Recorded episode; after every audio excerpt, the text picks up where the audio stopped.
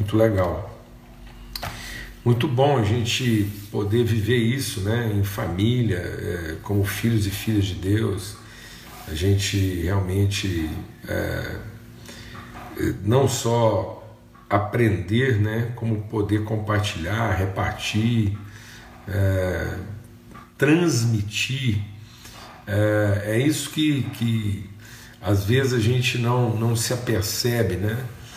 Não há, não há questão da gente simplesmente declarar as coisas, mas é nós temos uma relação a, a, onde tudo que a gente crê é transmitido, né? não apenas declarado. Às vezes as pessoas estão se contentando em declarar, né? em dar testemunho de Jesus, né? não, e não em construir a comunidade, participar da construção, porque na verdade quem está edificando é o Senhor, e o Senhor está edificando a igreja, né, a família, para que esse povo, essa relação, é, possa mesmo ser um ambiente onde a, as virtudes de Deus são transmitidas, mais do que declaradas. É, é essencial a gente entender isso, irmãos, como igreja, que é, eu, eu, tenho que tomar bastante cuidado em, em declarar isso, né? Porque é, para que ninguém se sinta assim tentado a usar isso fora do contexto que a gente está compartilhando aqui. Mas a congregação, a igreja, a comunhão dos irmãos, não é para a gente encontrar Deus, é para a gente encontrar a família a igreja. Por isso que às vezes não é, não é justo a gente reclamar né, da igreja e, e, e com a maior facilidade é, mudar, às vezes, né, e não, não em cima de uma revelação, de uma direção de Deus. Então, às vezes, as pessoas tomam decisões em cima da sua insatisfação e não em cima de uma direção. Então, às vezes, elas tomam decisão como quem está insatisfeito e não como quem está mostrando um caminho. Né? O nosso grande desafio é mostrar o caminho. E por isso que, que muita gente às vezes assim está tá, tá vivendo uma vida assim sem, sem brilho, sem testemunho, sem bem-aventurança, por quê? Porque ele, ele acha que a igreja é para ele buscar Deus e não para ele encontrar a família, ele buscar e encontrar os irmãos. Né? Então a igreja é a família do Pai. Então, o elemento principal da vida da igreja não é a, o aspecto devocional. Para buscar Deus, né? para é, para ter um momento devocional no sentido de buscar Deus e de louvar a Deus, a gente não precisa da congregação. Agora, para encontrar o Pai, aí para conhecer Deus como Pai não tem jeito de ser sem igreja, não, por mais difícil que ela seja. Né? Então, é por isso que Jesus diz: por mais que a gente seja mal, a gente dá boas coisas aos seus filhos, quanto mais o vosso Pai Celestial dará do seu Espírito a todos aqueles que o buscarem, né? a todos aqueles pedirem. Então, o desejo do Pai não é encher nossa vida de coisas, é encher a nossa vida do Espírito Santo. Para que o Espírito Santo nos conduza à, à gestão responsável de todas as coisas, em favor da relação, da família, da comunhão. Amém? Graças a Deus. É por aí que a gente vai, né? Amém? Vamos ter uma palavra de oração. Louvar a Deus por esse tempo, por esse encontro. Louvar a Deus pela família os irmãos e irmãs aí, que todo mundo seja guardado do mal. E Laurinha tá aí. Benção, vamos orar. Pai, muito obrigado. Obrigado mesmo, assim, pelo teu amor, a tua bondade renovado sobre a nossa vida. Obrigado porque somos a tua família, o teu povo, a tua gente.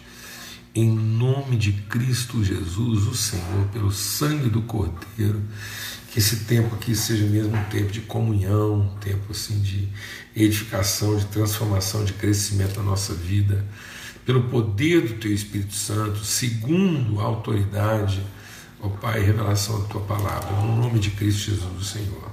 Amém.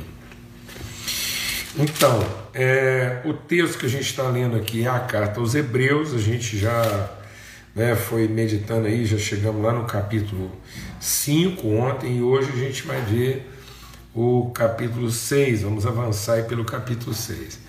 E até aqui o que tem sido a ênfase assim, maior né, é que a revelação de Deus se dá através do Filho.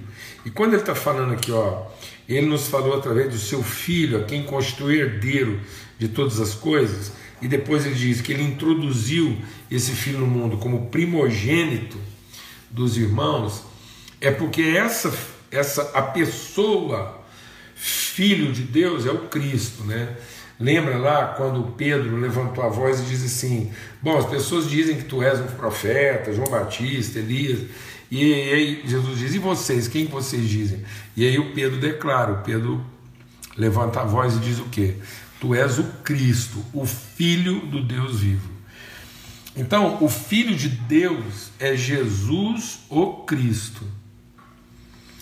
Então Jesus vem, ele vem, ele é gerado pelo poder do Espírito Santo, e aí na sua vida ele vai revelar o Cristo, porque quem enche a terra com a glória de Deus é o Cristo.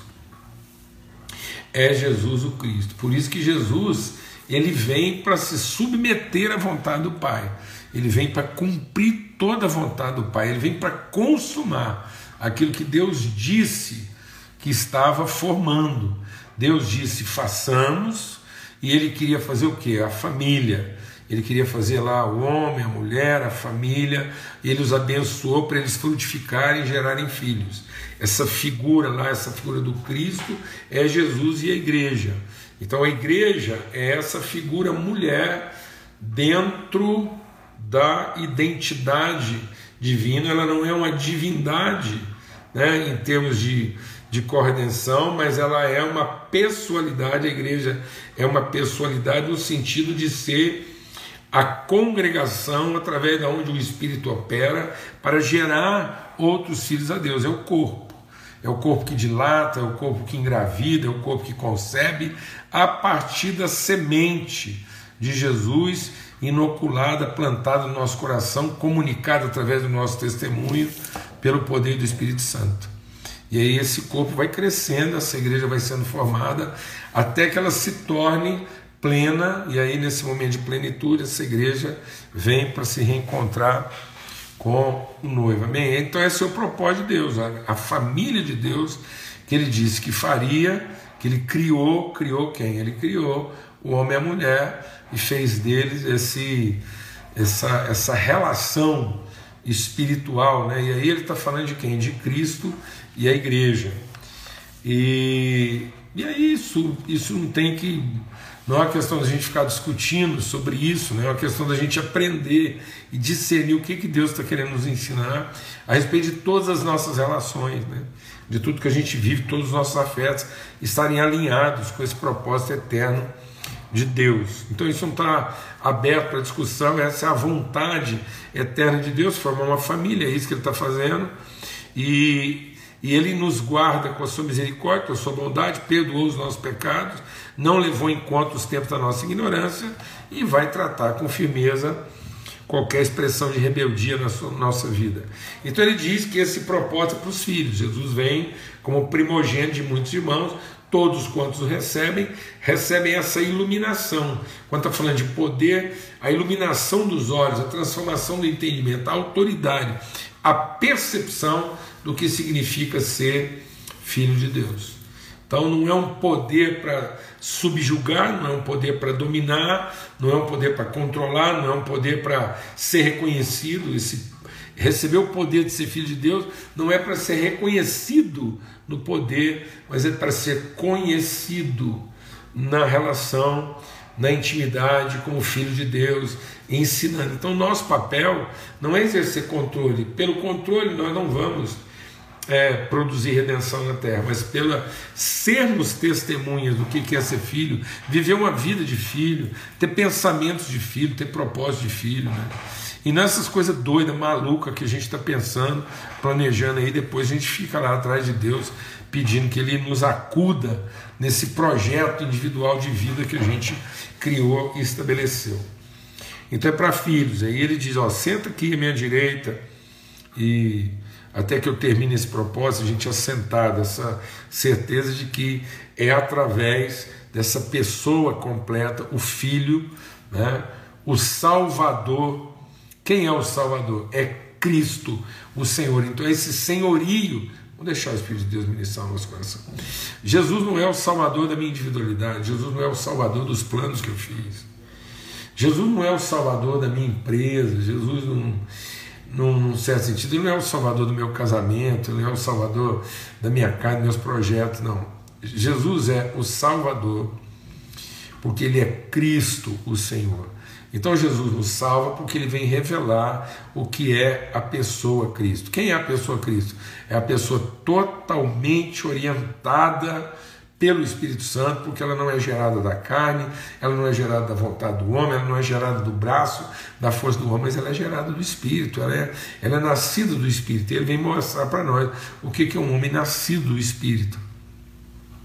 E a palavra de Deus diz que a carne luta contra o Espírito, mas o Espírito luta contra a carne, prevalece contra ela, resiste contra ela, para que a vontade de Deus, que é formar filhos, que o conhecem espírito em verdade e encher a terra com essa glória. A glória do que? A glória do amor de Deus, a glória da sua fidelidade, né?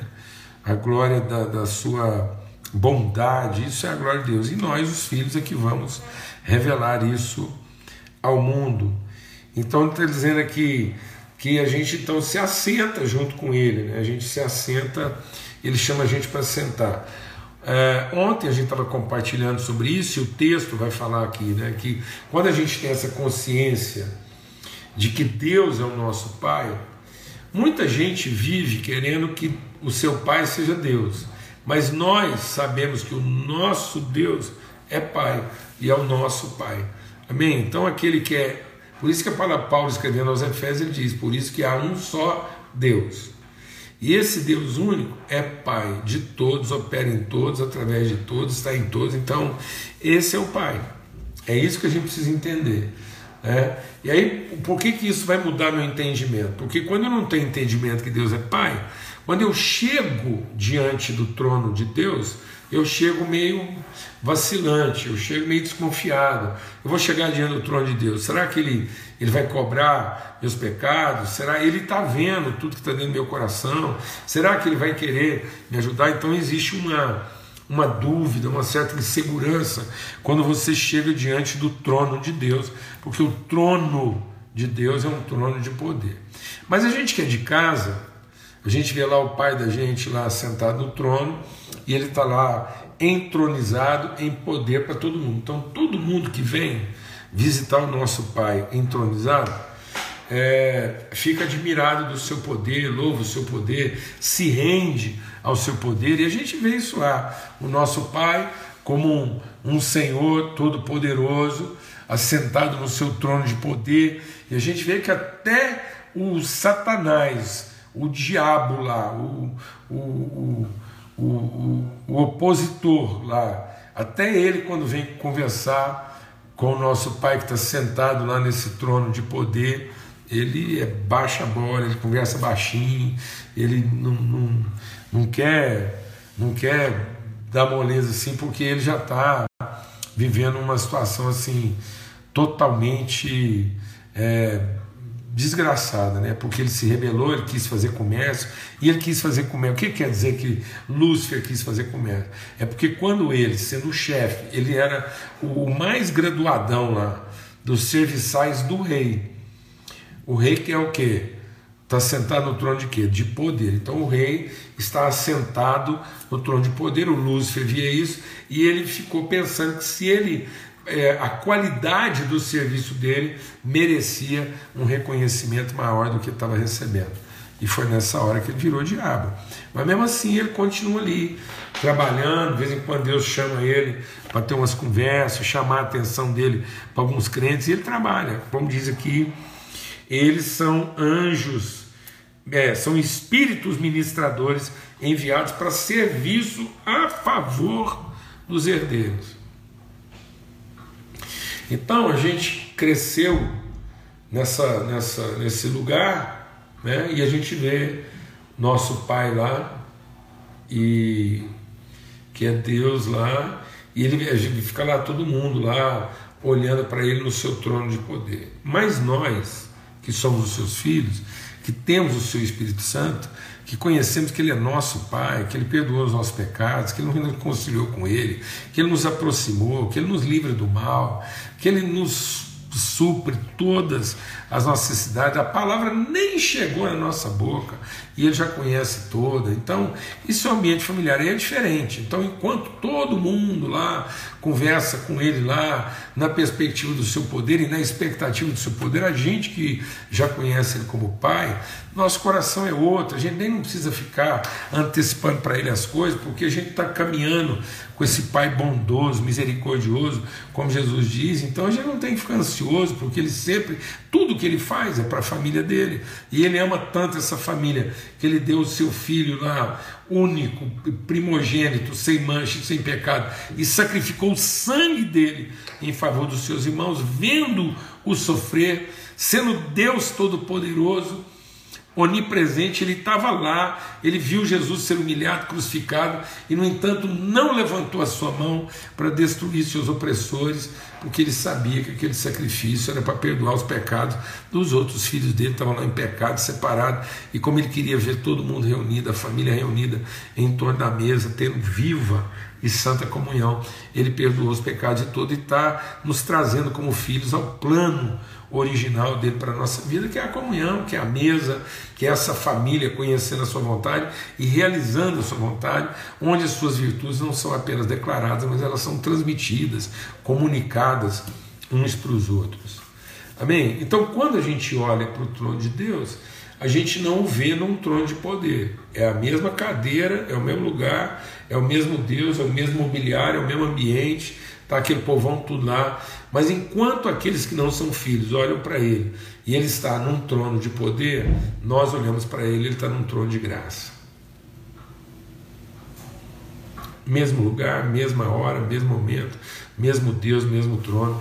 E aí, como para todo mundo que não conhece ele como pai, é um trono de poder, todo mundo fica ali, uns querendo passar na fila do, do outro, um pulando na frente, um dando carteirada, o outro também, falando, você viu o tanto que eu orei, a campanha de jejum que eu fiz, e viu aquela coisa lá, aquela confusão, aquele tanto de gente querendo ver quem é que merece mais, os anjos ali tentando controlar a fila, e os irmãos, uns mais ungidos que os outros, mais abençoados, aquela confusão, porque todo mundo está interessado. Mas nós, que frequentamos a casa, da paternidade, que o conhecemos e que o Espírito Santo revela no nosso coração quem Ele é, a gente entra na presença dele com ousadia, não há medo, não tem campanha, não tem que ficar gritando, chamando atenção, porque a gente conhece Ele como Pai, a gente sabe que Ele faz todas as coisas na hora certa, ele trata cada filho como cada filho tem que ser tratado, ele, ele, ele nos ama a todos igualmente, mas ele sabe o que, que cada um de fato precisa, então ele nunca dá para a gente o que a gente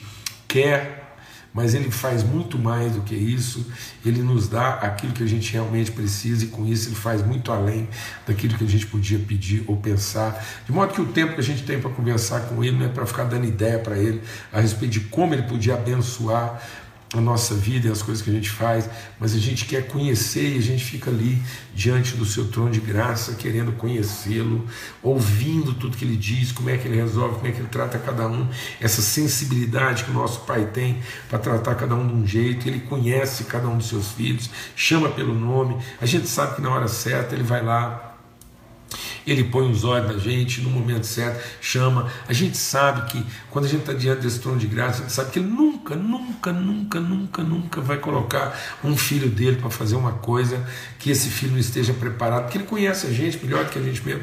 Afinal de contas, ele é o nosso Pai, o Espírito dele está em nós, ele conhece até as nossas entranhas, o nosso deitar, o nosso levantar, conhece as nossas forças. Foi ele que nos deu os dons, ele que nos ele preparou, Ele nos deu dons e Ele sabe que hora que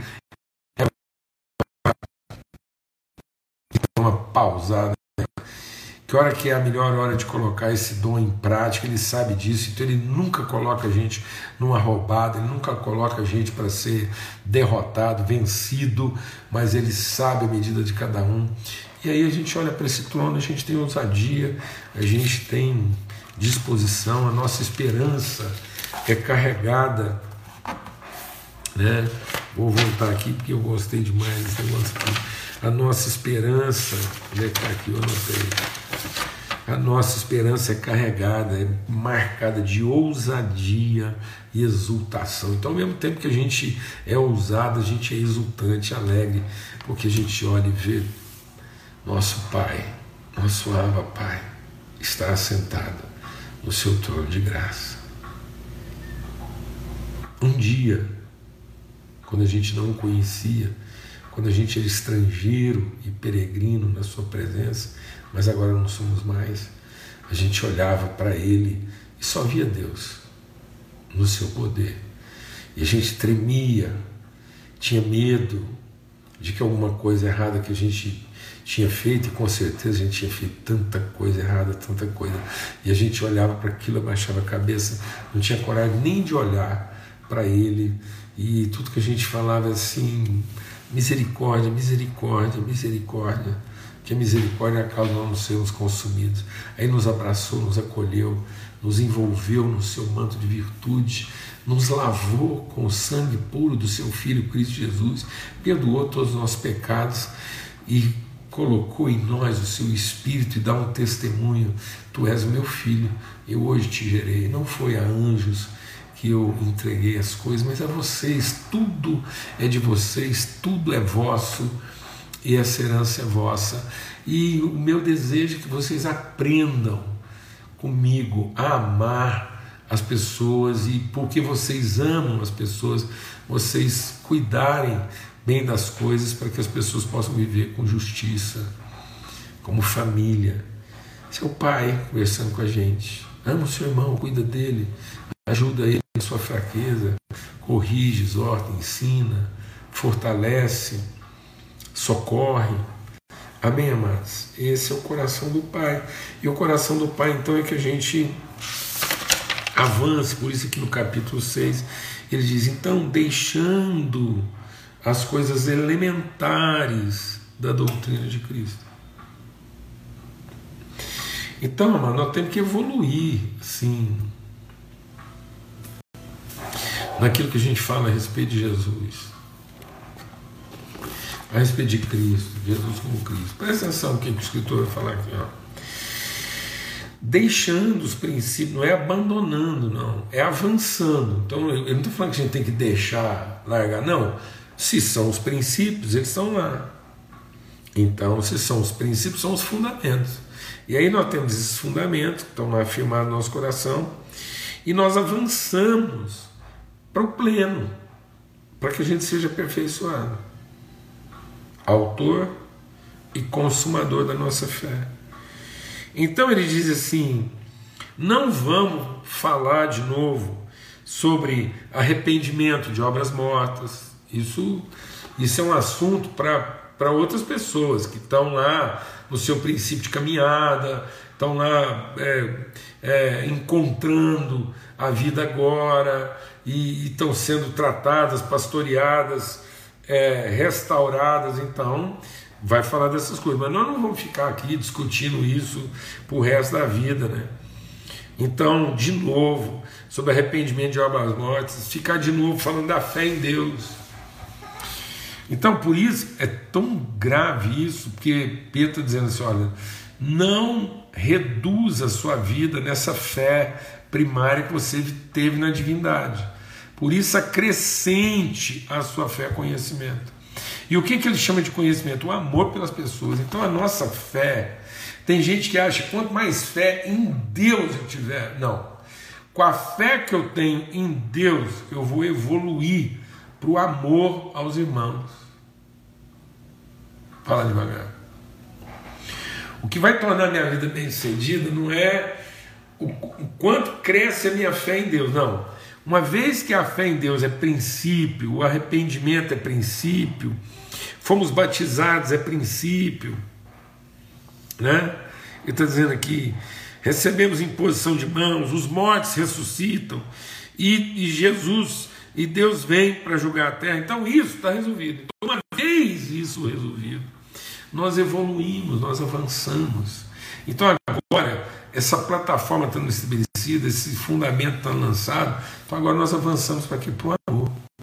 Então agora nós estamos prontos para amar, porque a gente não vai cobrir o erro de ninguém, a gente não vai, ou melhor, não vai encobrir o erro de ninguém, não vai cobrar o erro de ninguém, mas nós vamos cobrir a vergonha e o pecado das pessoas e vamos ajudá-las, vamos oferecer socorro em tempo oportuno para que essas pessoas conheçam o Pai. É isso que ele está dizendo. E ele está dizendo: olha, é impossível, aqui é um assunto difícil aqui. Ele está dizendo aqui: ó, é impossível que aqueles que uma vez foram iluminados, provaram o dom celestial, se tornaram participantes do Espírito Santo, provaram a boa palavra de Deus, os poderes do mundo vindouro e caíram, em se possível sim, outra vez renovados para arrependimento, visto que de novo estão crucificando para si mesmos o Filho de Deus, expondo a zombaria. Lembra que a gente falou aqui né, nessa semana aí sobre o que? Sobre obediência, sobre submissão. Que vida com Deus não é uma escolha, é uma submissão. A liberdade de escolher é a perdição. Quem acha que escolhe ainda está perdido. Porque a salvação não está em escolher a salvação. A salvação está em se submeter ao propósito de Deus. É aí que dá a salvação. Por isso que quem é o Salvador? É Cristo, o Senhor. Então, a pessoalidade de Cristo, a natureza de Cristo, a mente de Cristo, o corpo de Cristo é Senhor da minha vida. Então, quando eu olho para a igreja, eu não vejo a igreja como uma instituição. Está lá a instituição, eu conheço a instituição, trabalho com a instituição, mas eu, eu fico buscando de Deus, meus olhos sejam iluminados, para que no meio de tudo isso, nas instituições humanas, as denominações, estruturas, eu consiga ver a família, a igreja ver as pessoas como irmão e oferecer a vida para elas e não ficar lá assim, Deus falando assim, vai lá, ama o seu irmão. Ele fala, pode ser até ser seu filho, mas meu irmão não é. Não. Vamos receber nosso irmão arrependido, acolhemos e tal. Então eu disse, beleza, esse aí a gente acolhe, trata, é isso que a gente quer, a gente vivencia isso. Então nós não temos escolha, não. A gente se submete. Agora, quando a pessoa acha que tem escolha, por que, que ele está dizendo aqui? Que alguém foi lá, provou, experimentou. Agora, às vezes a gente acha que ele está falando aqui de alguém que perdeu a salvação.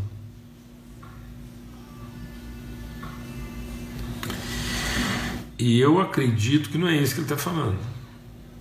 Eu vou dar meu testemunho pessoal, você avalia.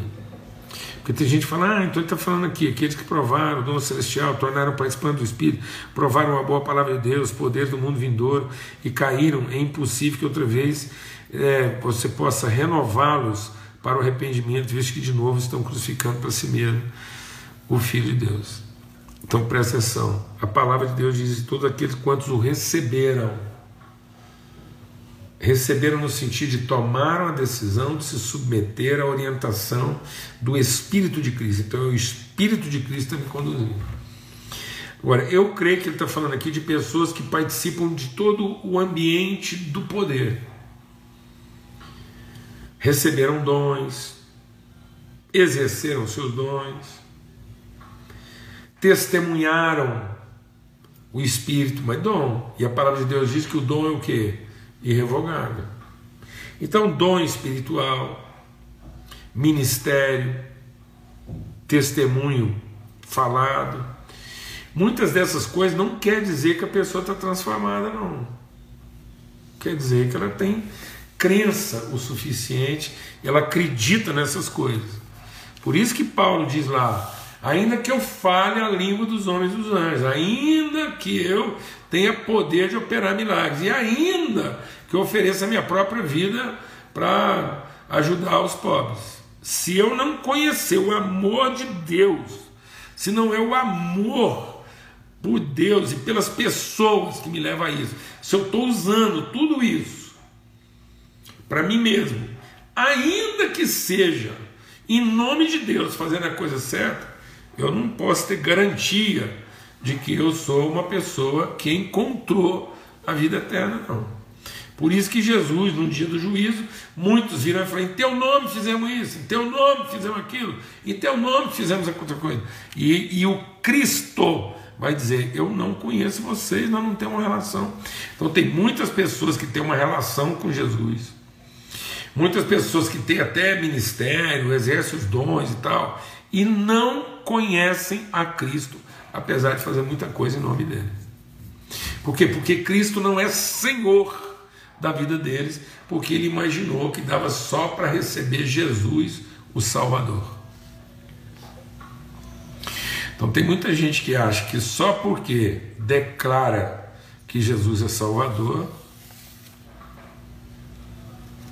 está na eternidade. E às vezes não está. Vou explicar isso melhor. Quando Jesus reuniu os discípulos e os enviou, eles voltaram eufóricos. E eles voltaram eufóricos pelo quê? Em teu nome. Em teu nome expulsamos demônio, curamos enfermo. Em teu nome nós vimos Satanás cair do céu com um raio. Nós vimos tudo isso. E aí Jesus vendo o entusiasmo deles, falou assim: ó, que a vossa alegria não esteja nisso, mas que a vossa alegria esteja no fato que o seu nome está escrito no livro do Cordeiro. Que de fato vocês são. Por isso que Paulo diz: muita gente que está sentada na mesa, comendo do jantar, não tem discernimento do corpo. E é isso que ele está dizendo. É possível uma pessoa ter dom, ter ministério, curar pessoas e, e profetizar. É possível fazer tudo isso. E não conhecer o senhorio de Cristo na sua vida. Os discípulos viram isso. Quando Jesus mandou os discípulos, ele mandou dois a dois, presta atenção num fato. Ele mandou dois a dois, isso quer dizer que Judas formou dupla com alguém. Não foi? E a Bíblia diz que todos voltaram exultantes, inclusive a dupla de quem? do Judas. Então Judas participou do dom. Ele só não participou do que? Do fruto. Ele não comungou a natureza, apesar de ter compartilhado do poder. E sabe, amados, aquilo que o Espírito Santo nos entrega é irrevogável, está dado. Ele não tira, não. Porque às vezes você pensa, não, mas eu tenho dom, as coisas estão acontecendo, pá, o fogo está caindo. Beleza. Está pregando, fazendo milagre, está ajudando, às vezes está tudo certo. Mas é o seguinte: que tipo de fruto a gente produz? Não é que tipo de obra a gente realiza. Porque Jesus disse assim: pelo fruto que o Pai é glorificado. E o fruto quer dizer gente. Que tipo de pessoas nós estamos gerando a partir da nossa vida? Nós estamos vendo aqui o capítulo 6 de Hebreus. Que tipo de pessoa é gerada a partir daquilo que a gente faz? Então nós estamos reunindo em torno de nós pessoas que admiram o que a gente faz, ou nós estamos gerando a partir da nossa vida pessoas que conhecem quem nós somos, quem Deus é, quem elas são em Deus. Amém. Graças a Deus. Graças a Deus. Eu sei que você vai. Nós vamos precisar voltar nessa live aí mais, mais vezes. Já vi, ó. Né, Cris? Fortíssimo, isso, é isso mesmo. Viu? O Salvador não é Jesus Salvador, o Salvador é Cristo Senhor. Se, se, se eu acho que eu tenho opção é porque Cristo não é Senhor.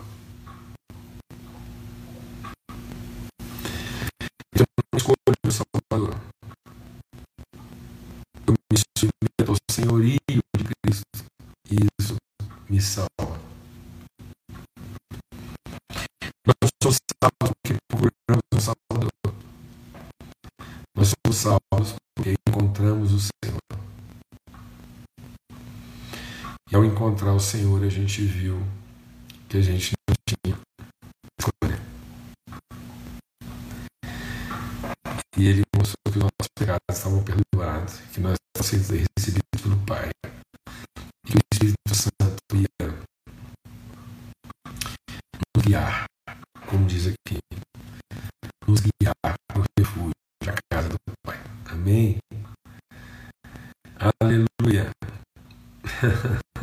Já falei, falei hoje, viu, Daniela? Falamos da live hoje, né, que a gente fez é, com a nossa irmã Suzana. E tá, foi um tempo assim, muito de Deus mesmo. E vale, tá bom? Graças a Deus. Forte abraço,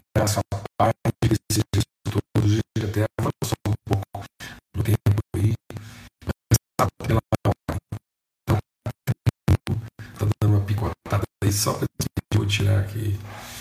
Até domingo, se Deus quiser, no nosso princípio da semana. Uma semana de primeira não começa na segunda. Então a gente se encontra aqui no domingo para falar sobre princípios da nossa vida e na nossa caminhada cristã. Tá bom? Um forte abraço, fica na paz. Até mais.